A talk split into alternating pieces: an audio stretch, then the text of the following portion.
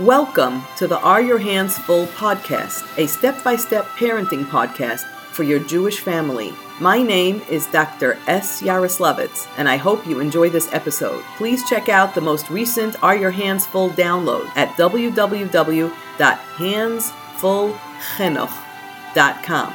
That's H A N D S F U L L C H I N U C H dot com.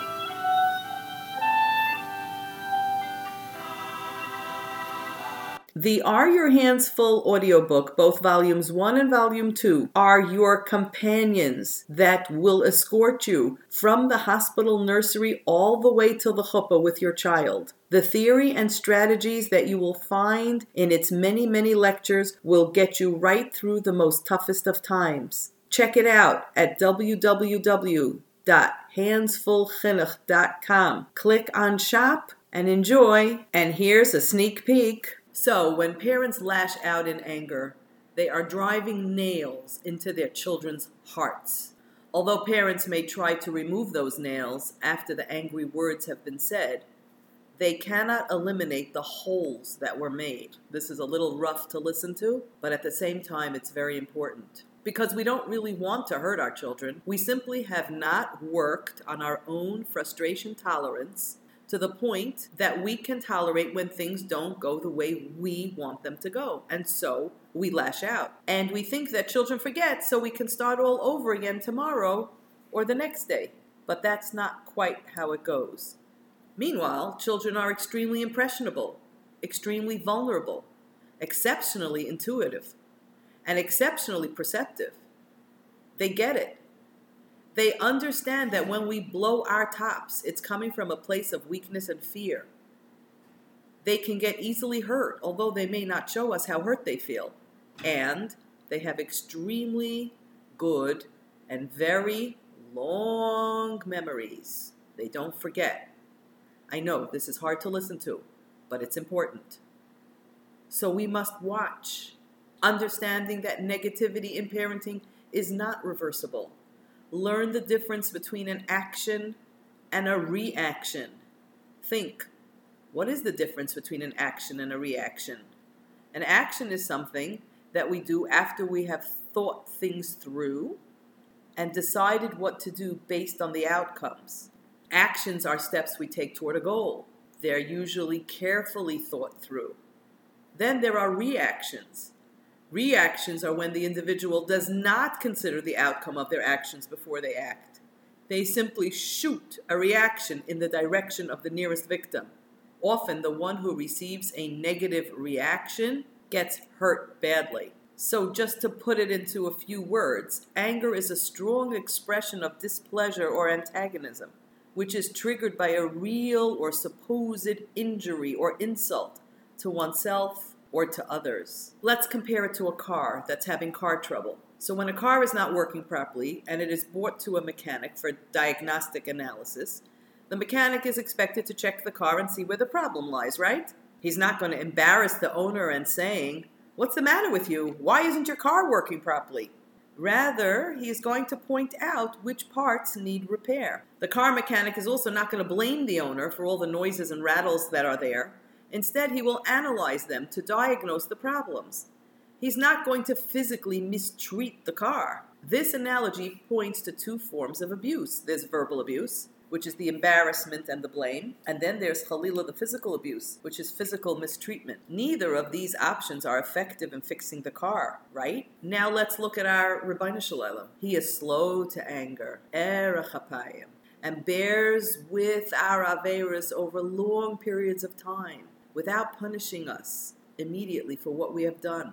Hashem operates this way because he is above all human emotion. Parents, on the other hand, are bound by human emotion and are unable to cope with another's wrongdoing without experiencing a buildup of anger. Therefore, a buildup of negative episodes that are not addressed properly will ultimately result in an explosion of anger or abuse. So the earliest foundation upon which all chinuch is based is found both in the Aseret HaDibros and in Parshas Kedoshim, which states that children are required to respect and fear parents, and parents are required to provide the chinuch that children need to accomplish these goals. So think about it this way negative moments should be ignored or separated without comment. Positive moments should be reinforced with compliments and attention. If parents follow this formula, relationships with children will remain healthy in spite of today's toxic environment. So think of it this way anger has never changed children's behaviors in the long run. The proof is very simple. There are many angry parents, and yet children continue to misbehave. Obviously, anger has not managed to eradicate negative behaviors. So, if anger doesn't do the job, what does? Well, a parent's job dictates that they leave their heart behind and use their brain. This is especially true during negative moments. Think of it as a Hatzalah guy who runs to a scene and finds somebody collapsed on the floor. Which organ does he use to solve the problem? His brain or his heart? A Hatzalah guy or a Chaverim guy, no matter how wonderful they are, and no matter how emotional they are, and no matter how big Bale Chesed they are, they leave their hearts at home under their pillow at 2 o'clock in the morning when they're running out to help you? What organ are they bringing to help you? You should never need them. Their brains.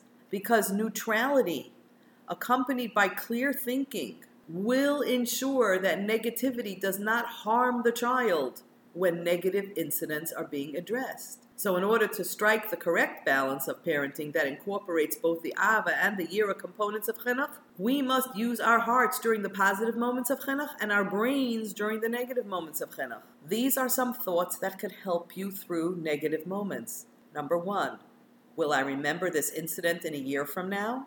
Number two, are the objects in my life more important than the people in my life? So, if your child ran around with macaroni on Bedikas Chametz Day, Will you remember this episode a year from now? You might, I hope pleasantly, as a joke filled with humor. Are the objects in my life more important than the people in my life?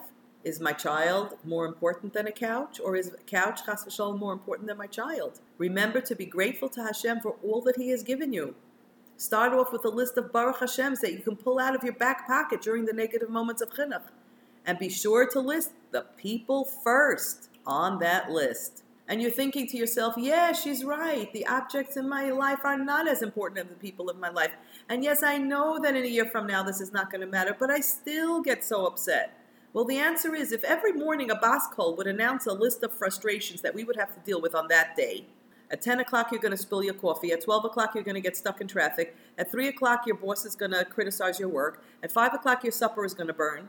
If every morning a bas kol would announce these list of frustrations, then we would have to deal with on that day. By the time the frustrating event actually occurred, we would be able to stay calm quite easily. But the Yetzer Hara uses the element of surprise to make us lose control. And it's usually one single thought that is the catalyst that breaks our resolve to stay calm and causes us to lose it. In today's mechanical and technological world, it is common for parents to forget to demonstrate love. They're so busy huffing and puffing and trying to keep up. We live in a world in which efficiency and productivity are revered, while emotion is sometimes minimized, underrated, and ignored. Parents should never forget to nurture warm and loving feelings toward their children at all times. Although the quest of efficiency and productivity has traveled from the business world into the home, efficiency at home is not necessarily the barometer of successful parenting.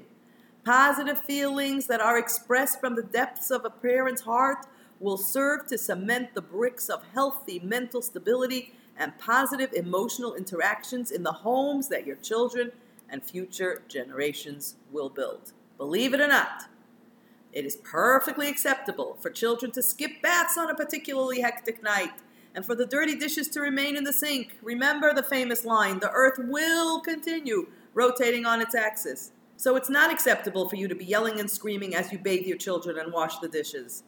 Children's emotional health is far more important than the condition of your floors, the laundry, the dishes. The condition of your children's emotional health must remain top priority. So, to help yourself prioritize, sit down and create two lists things that must get done and things that you want to do. As you become more aware of your limitations and your priorities, items that start out on the must list eventually get shifted to the want list. Hashem will not be impressed with the mother who gets the dishes washed, the bathrooms cleaned, and the three course supper served if she does so while screaming at his children. Hatzlacha Rabbah. Thanks for listening to my podcast. My name is Dr. S. Yaroslavitz, and I am the director of Hands Full, which is committed to the provision of community education in the area of behavior management and cognitive development of children. I look forward to hearing from you with any questions that you have, and remember, no matter how impossible things may seem, the Earth will continue rotating on its axis.